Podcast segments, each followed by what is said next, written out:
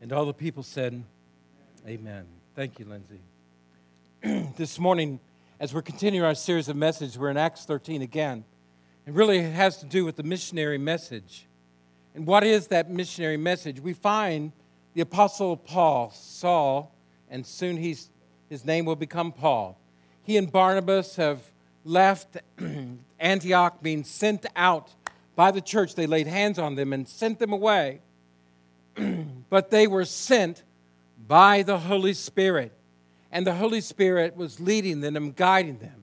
And we have here today one of the lengthier messages of the Apostle Paul as he preaching. And it's a, a typical of the kind of preaching that he would do in the synagogues and uh, uh on this missionary journey.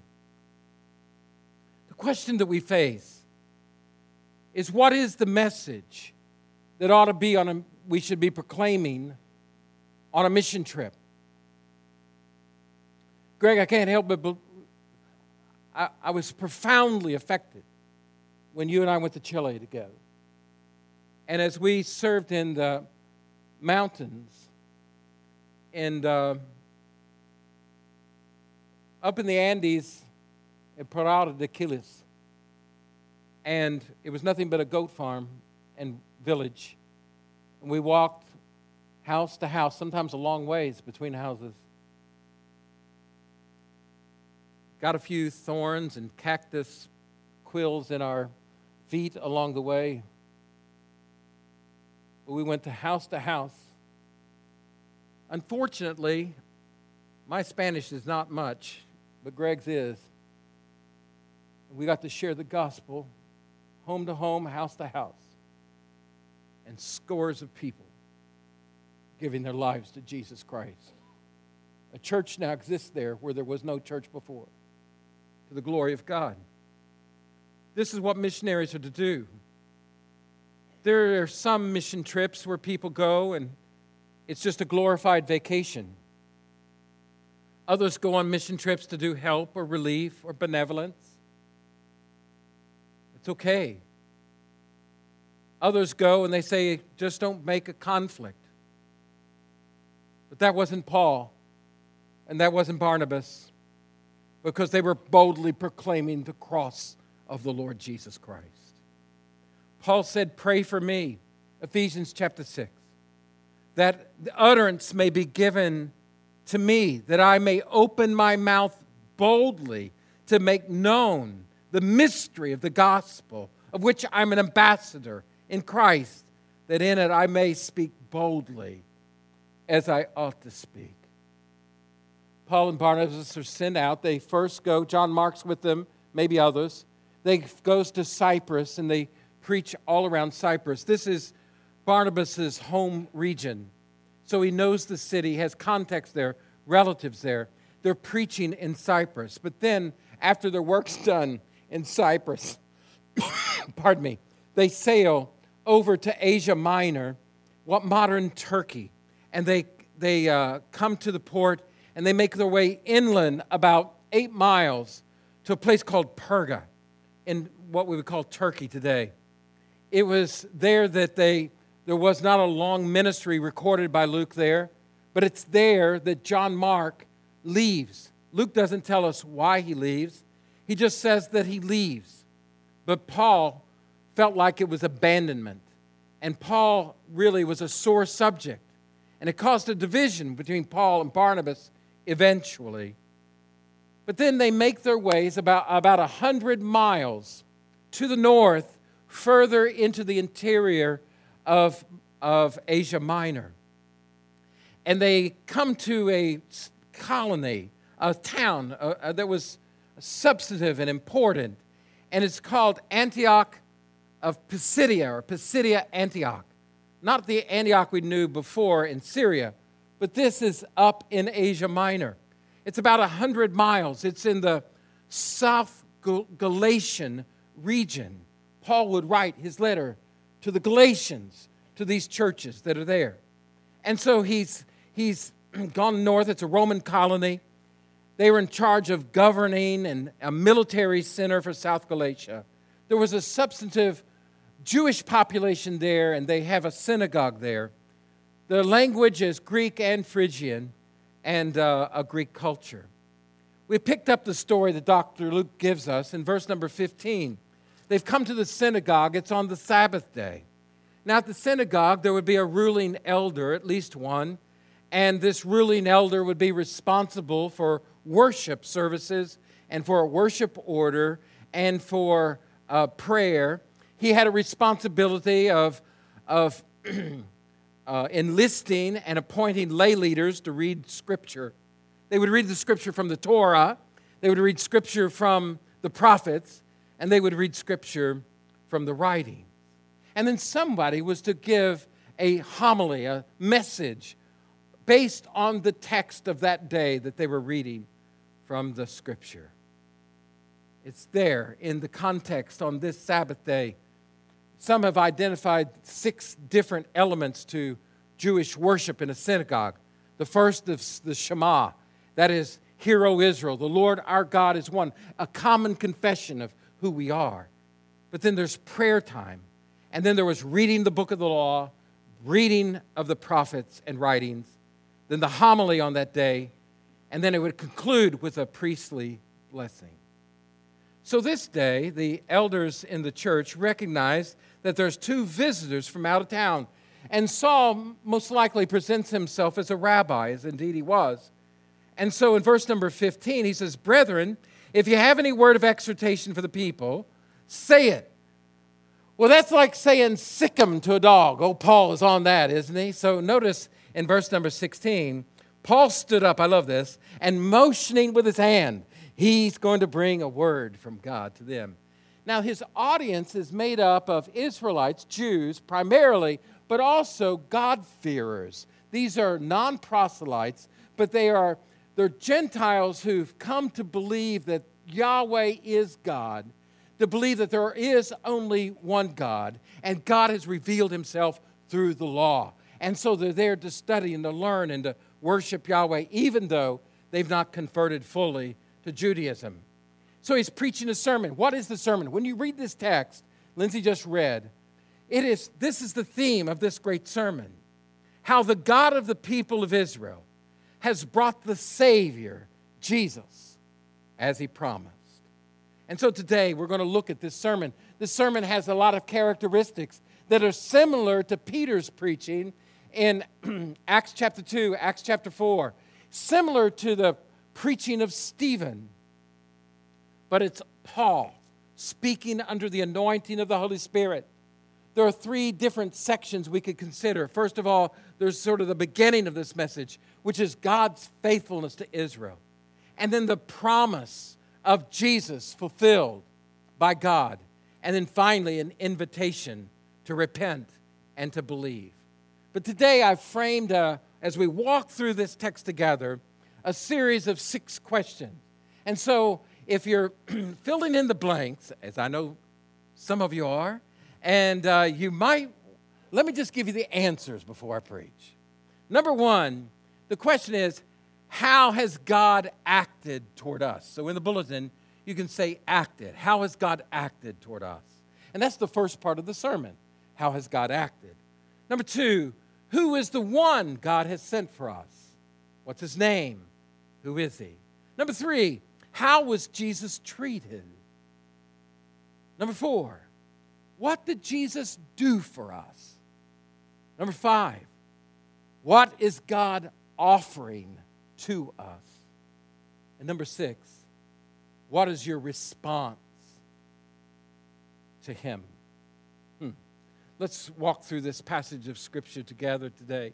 First of all, how has God acted toward us? Beginning with verse number 16. You have your Bible, don't you?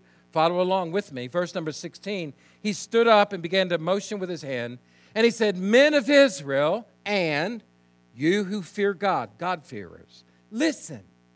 The God of this people, Israel, chose our fathers. Now he's going to, the whole, he, the whole point that Paul's making in these several verses is how God has been faithful to us. How many of y'all could say today, God's been faithful to us? Would you raise your hand? Has God been faithful to you? Has He been good to you? Has He blessed you? Has He, listen, if you can't see the hand of God or the blessings of God in your life, then something terribly has gone wrong in you. God is working among us. And he says to the, these Israelites, he said, first of all, God chose you.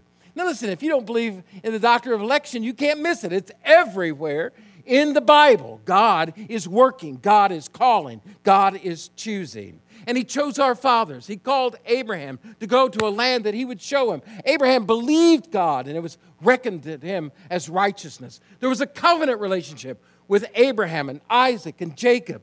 God kept his covenant with Joseph. He provided for the children of Israel, and he allowed them to go into Egypt for their protection, but then he delivered them as well. God chose us to be his. God has blessed us. And God chose us. This is what Paul is reminding us. God chose his people, and he did it through Abraham, and he did it, pardon me, so that we might be a blessing to all the nations. It's never for pride when we talk about election, it's all for the glory of God and that his name would be known among all the nations. Secondly, he exalted us. Not only did he choose us, but when we were in Egypt, God made his people great. He exalted them during their stay in the land of Egypt. He made us a great people. He blessed us in Egypt. He caused us to multiply. He kept us together as a family. He kept us together as a nation. And He made us His people. And He made us great in, even in Egypt. But not only did He exalt us and bless us in Egypt, but he led us out with his strong and mighty hand. He gave an exodus to us. He delivered us out of slavery, delivered us out of bondage, and he made us a great nation. Verse 17 The Lord chose our fathers, made the people great in the land of Egypt, and with an uplifted arm, with his mighty arm, he led them out from it. Now, I like verse number 18. For a period of about 40 years, he put up with them in the wilderness. Hmm. Literally, it means he carried them. He held them, carried them, put up with them. The children of Israel, I think, were a precursor to Baptists. Grumbling seemed to be a spiritual gift for some of them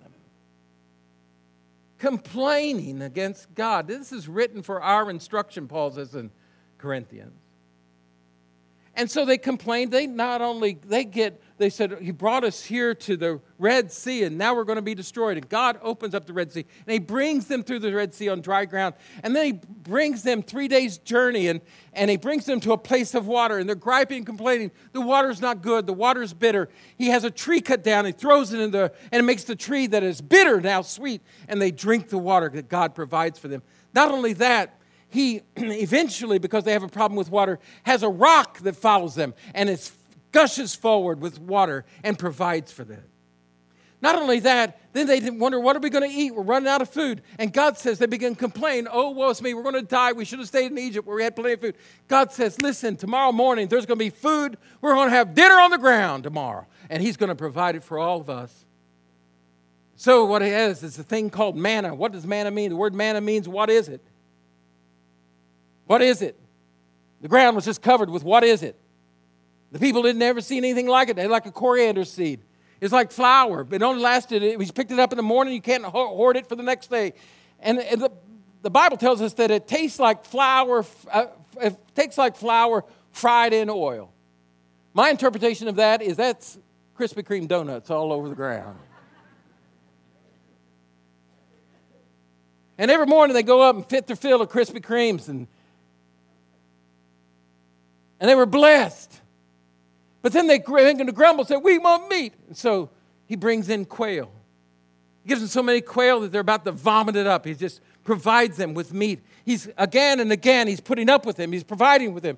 God's giving the law to Moses on Sinai, and while he's on the, doing that, the children of Israel play a harlot with the idols that they've brought out of Egypt and begin to worship idols and, and throw in their gold trinkets and fashion a, a golden calf and and Aaron says, I don't know, we just put the gold in there and this calf came out. Right. here's music going on, and what is going on? They're worshiping idols. God puts up with them. God says, I'll just kill them all. No, Moses interceding for them. It was God carrying his people, protecting them.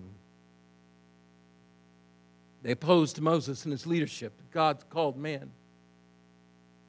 They opposed him in different places. They made his life miserable. Some of the opposition came at his through the mouth of his own sister and others. He brought them to the brink of going to the promised land, but they're so filled with fear that they didn't go into the land. And God says, You will not go. This generation will not go. And they wander for 40 years, and God carries them, takes care of them.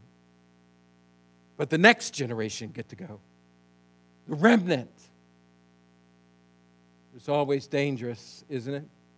When we resist and say no to where God is leading us to go.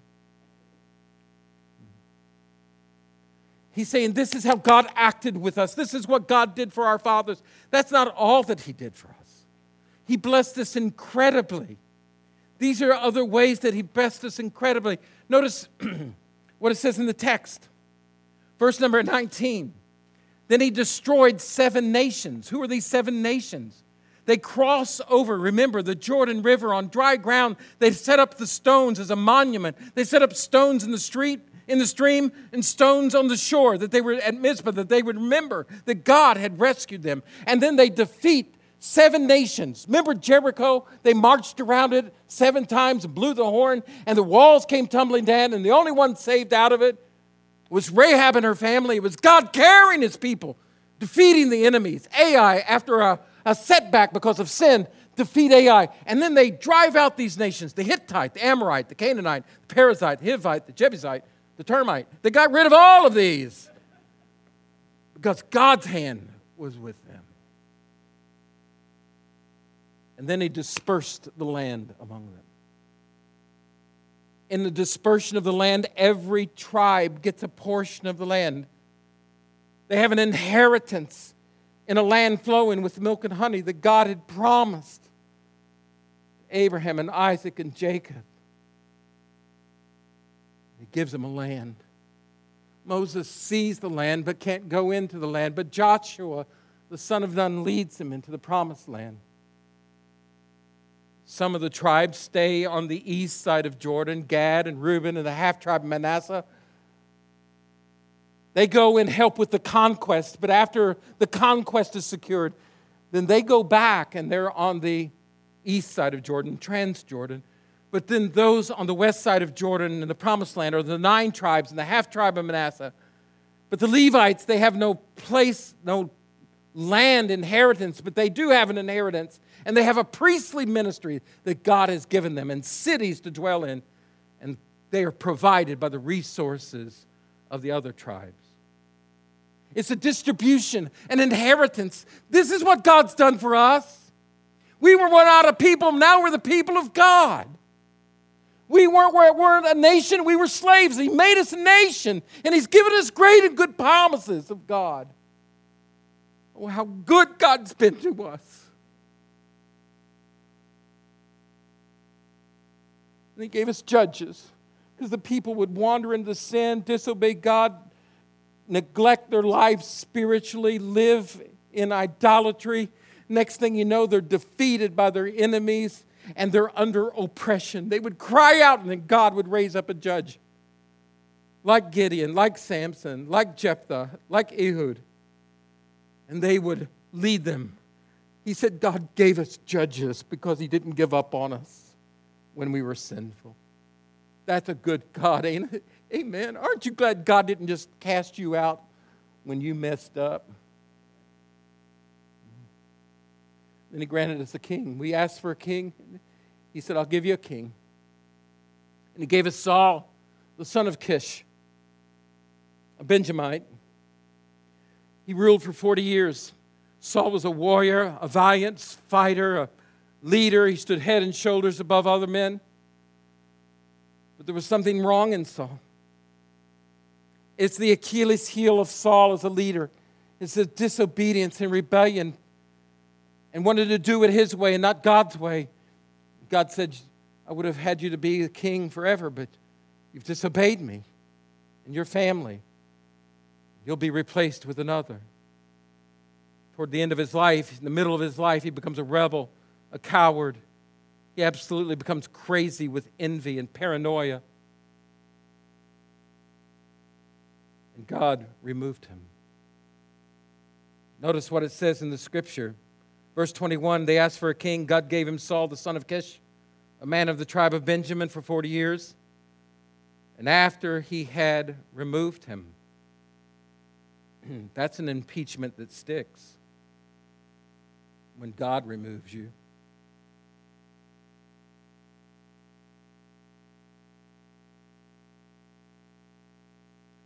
God raised up a king, and his name is David. He's from the house of Jesse, and he's a man after God's own heart. And God promises that the lineage of Messiah will come through David, and that there will be a kingdom with a rule that is forever. God has and will provide. He's been faithful. Has God been faithful to you? He was faithful to the children of Israel. And that's the point that Paul's making in the synagogue on that day. God's been faithful to our people. Second thing, who is the one God has sent for us? Oh, I love this part. Who is it? Verse 23. And from the descendants of this man, according to the promise, God has brought to Israel a Savior, Jesus. Woo! Don't you just love that? He says, God, his, uh, He's promised a Messiah through David and that Messiah has come and he's a Savior, and his name's Jesus. His name means Savior, Jesus. Jehovah saves. And that's exactly what the angels, angel of the Lord said concerning Jesus. You shall call his name Jesus, because he shall save his people from their sins. That's exactly the message of the angels to the shepherds on Christmas night when they sang, Born for you this day in the city of David is a Savior, Christ the Lord. Amen. God provided. He not only provided, He provided one in the lineage of the Old Testament prophets, and that is John the Baptist. John comes preaching repentance, turning from sin and turning back to God. John says, I am not the Messiah. I am not even worthy to untie the sandals of the Messiah, but I'm coming, preparing the way of the Lord, preaching, making paths straight, preaching, repent and turn to God. I'm telling you, you can't receive Messiah unless you're repenting and turning to God. That's what John the Baptist did. And he preached Jesus. But in verse number 26, listen to what Paul has to say. Brothers, brethren, sons of Abraham's family, and those who fear God, listen. To us, the message of this salvation has been sent. To us. It, that is glorious. This Savior's come to us. Isn't that good news? For unto you is born this day He's come for us. He came for Jews first. Paul said, I'm not ashamed of the gospel. For it's the power of God unto salvation to everyone who believes, to the Jew first, and the Greek also. Aren't you glad we're included in that also? He's born for you, born for me. To us, it's been sent. Tell your neighbor, it's to us the good news has come. It's to us. Amen. It's to us, for us. Next point How was Jesus treated? Verse number 27. But those who live in Jerusalem, who lived in Jerusalem, and their rulers, that's the Jerusalemites, the people of Jerusalem, and their rulers, political leaders, and cultural leaders and religious leaders, how did they treat Jesus? And their rulers, verse 27, recognizing neither him nor the utterances of the prophets that are read every day, every Sabbath. Hmm. They rejected him. They looked at Jesus and they could not see the Son of God. They looked at Jesus, they could not see Messiah. They looked at Jesus, they could not see him. John said, When we beheld him, we beheld his glory. Glory is of the only begotten Son of God. But not them. When they beheld him, they did not see that. When they beheld him, they rejected him. John says, John chapter 1, he says, He came to his own, but his own received him not. They refuse to recognize him. They read the, they read the Old Testament, they read the Torah, and they read the Proverbs and the Psalms, and, and they read the prophets, and they read it, and they all point to Jesus, but they reject him. It's an indictment on them spiritually, the blindness that they have. The stones that the the stone that the builders rejected becomes the chief stone. But they reject him. They read the law every Sabbath, they read the prophets every Sabbath, and they all point to him. Jesus himself said, The law and the prophets testify of me, and Psalms. John chapter 5, verse 39 says, You pore over scriptures, thinking that in them you'll find eternal life, but these very scriptures testify of me. If you knew God's word, you'd know it's me. But your hearts are hardened. Hearts are hardened. So, how did they treat him? Not only recognize him, they refused him, but they wanted to kill him. They tried him, but they couldn't find anything worthy of killing him. So they take him to Pilate and they beg for Pilate to have him executed. And he's executed at the hand of Romans. But the motive behind it are Israelites that live in Jerusalem. And they did their very worst to him. They treated him like a criminal and they crucified him on a cross and they killed him. And while they were doing their worst to him, he was doing his best for us. and what they meant for evil, God worked for good. Because he was fulfilling his plan to die for us. Which brings us to the next question What did Jesus do for us? Verse 29, Paul makes it clear. And when they'd carried out all that was written concerning him, they took him down from a cross and laid him in a tomb, in a sepulchre. I love the next verse. Look at it, verse 30. But, ah, somebody said, thank God for the buts.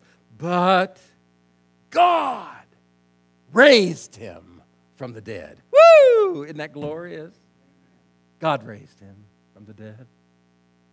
Thank you, God. What did Jesus do for us on the cross? He died for our sins. He was buried in a tomb, but God raised him from the dead. There's some proof in that. The proof of the resurrection of the dead. He, he says they're eyewitness proof. He summons eyewitnesses in his preaching. He says, I'm telling you that Jesus died and was buried and he rose again, but God raised him from the dead. Hmm. He appeared to many, many of the Galileans who had followed him to Jerusalem, and he appeared to them over several days. And it says, uh, the scripture says, verse 31 and for many days he appeared to those who came with him from Galilee to Jerusalem, the very ones who are now his witnesses to the people. He said, There are people running all over Jerusalem saying, I saw Jesus literally with my eyes, and he rose again from the dead. Amazing. But Paul doesn't stop there. He said, Let me summon the second let me summon the second witness, and that's Scripture itself. And though, so he takes Scripture and proving with, with Scripture that Jesus rose again from the dead. He quotes Psalm chapter 2, verse number 7. And he says, You are my son. Today I have begotten you. Notice God raised him from the dead. He appeared, and we preach to you good tidings, good news of the promise made to our fathers. And he fulfilled the promise to our children, and that he raised up Jesus. And it's written in the second psalm, You are my son, today I have begotten you. By, that's not talking about his birth, he's talking about his resurrection. And he says, On this day, today, resurrection day, he's begotten him. Not that he didn't always exist, of course he did. Not that he wasn't eternal with the Father, he is eternal with the Father. But on that day, something happened that never happened before. A man killed, laid in a tomb, rose again, and defeated death. And from, a, from the womb of a tomb that no man had ever laid in, Jesus rose from the virgin tomb, triumphing over death. Hallelujah.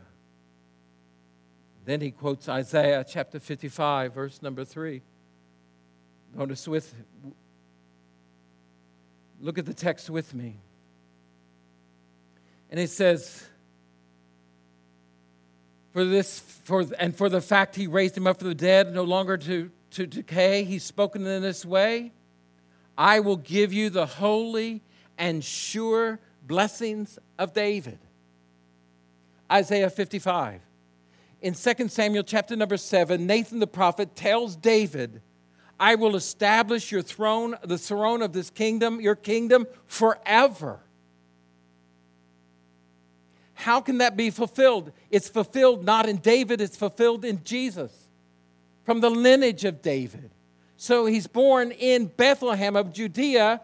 That is the house of David. This all works together. I'm telling you, God in heaven chose David from Bethlehem and had Jesus move from Nazareth to Bethlehem to be born in the city of David. Because God is working this work of salvation. Now, some. Then he quotes Psalm 16, verse 10. You will not allow your Holy One to undergo decay. Hmm.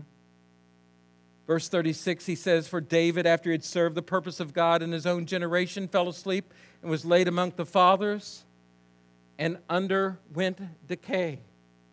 David died. David was buried. We have his tomb to today. David's dead and his body has decayed. But I'm telling you, his scripture is pointing to Messiah in the lineage of David. And he died and he was buried, but he didn't undergo decay. He rose again and he defeated death, and it no longer holds a sting on us. That is glorious. And I've sat with some of you this year while you buried a loved one. And you weep, you wept your heart was broke. But you had hope because he defeated the grave. Hallelujah. Thank you, Jesus. This man's different than any other man that ever lived on the face of the earth. He died. God raised him from the dead. Wow. Never to die again. Wow. What is God offering you? He's moving this toward an invitation, isn't he?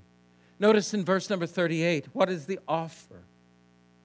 It says, He raised him, he did not undergo decay. Therefore, verse 38, let it be known to you, brethren, that through him forgiveness of sins is proclaimed to you. Here's the offer forgiveness of all of your sins. Can somebody say amen about that? He forgives all of your sin. Christ died for our sins according to the scriptures. He was buried and rose again the third day according to the scriptures. This is the heart of the gospel. He alone can forgive sins. He paid the full penalty of our sin. And only one can forgive us of sin, and that's the one who died for us and rose again. The sinless one died for the sinful ones that he might bring us to God. Glorious. Romans chapter 4, verse 25 He was delivered for our transgressions, He was raised because of our justification. Your sin, all of your sin. How many of you here today would confess with me?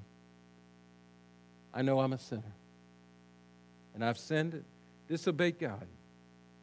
Would you raise your hand? Me too. Both hands. The rest of you are just lying. We're all sinners. There's none righteous, no, not one. If we say we have no sin, we deceive ourselves and the truth's not in us, the Bible says.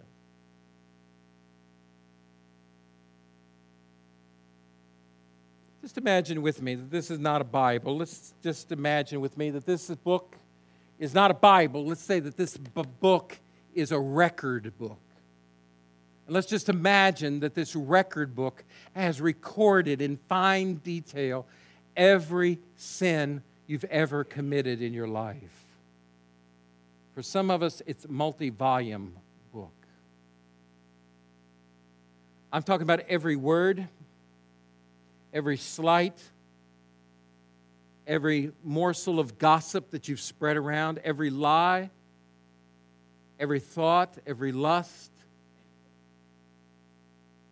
Sins when you're a boy, sins when you're a girl, sins when you're a teenager, sins as a young adult, sins in your marriage, sins with your children, sins in your work, sin in your life. every act of rebellion against his will, and all of it, and all of its inky blackness is in this book, and you bear it. it. You feel the weight of it. It is an indictment against you. But praise God, when Jesus came and lived a perfect life, that God in heaven took the sin of us all and laid it on him. And he paid for it in sin for us, paid our sins for us. The chastisement of our peace was laid upon him. We read a moment ago. He was pierced through for our transgressions, he was crushed for our iniquities. And by his scourging, we are healed. Dark dark is the stain I cannot hide. What can avail to wash it away? Look, there's flowing a crimson tide, whiter than snow. You may be today. Grace, grace, God's grace. Woo, it's awesome, isn't it? How about this verse in a song? I love it. My sin, mine, my sin. Oh, the bliss of this glorious thought.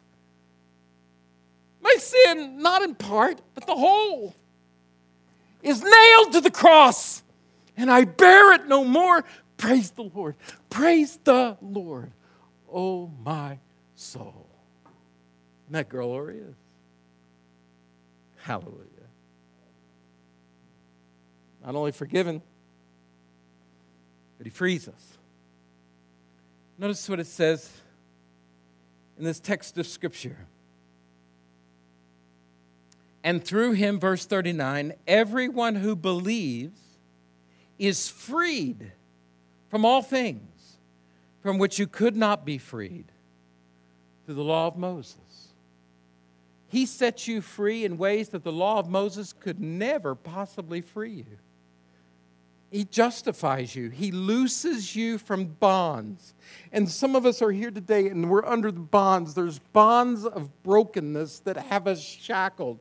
There's bonds of generational sin committed against us and that we have committed. There's bonds of guilt and bonds of shame. And there's bonds of defeat and there's bonds of hurt And there's bonds in our mind and in our heart, and these shackles that hold us. But I'm telling you, in Jesus, He forgives you all of your sin and He frees you to live the life that God's called you to live. Hallelujah. What a Savior. This is what God does for us. With such glorious gospel calls for a response. Listen to what Paul says in this response. And through him, everyone who believes. The response is repentance and belief, turning from the sin and turning to Jesus Christ, embracing him, loving him, and trusting in him, believing in him, relying on him, cleaving to him, your allegiance to him. If you confess with your mouth Jesus is Lord and believe in your heart God raised him from the dead, you shall be saved.